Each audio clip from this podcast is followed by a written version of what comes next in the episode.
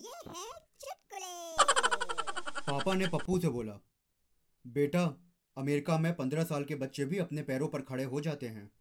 तो पप्पू बोला, लेकिन पापा भारत में तो 1 साल का बच्चा भी भागने लगता है।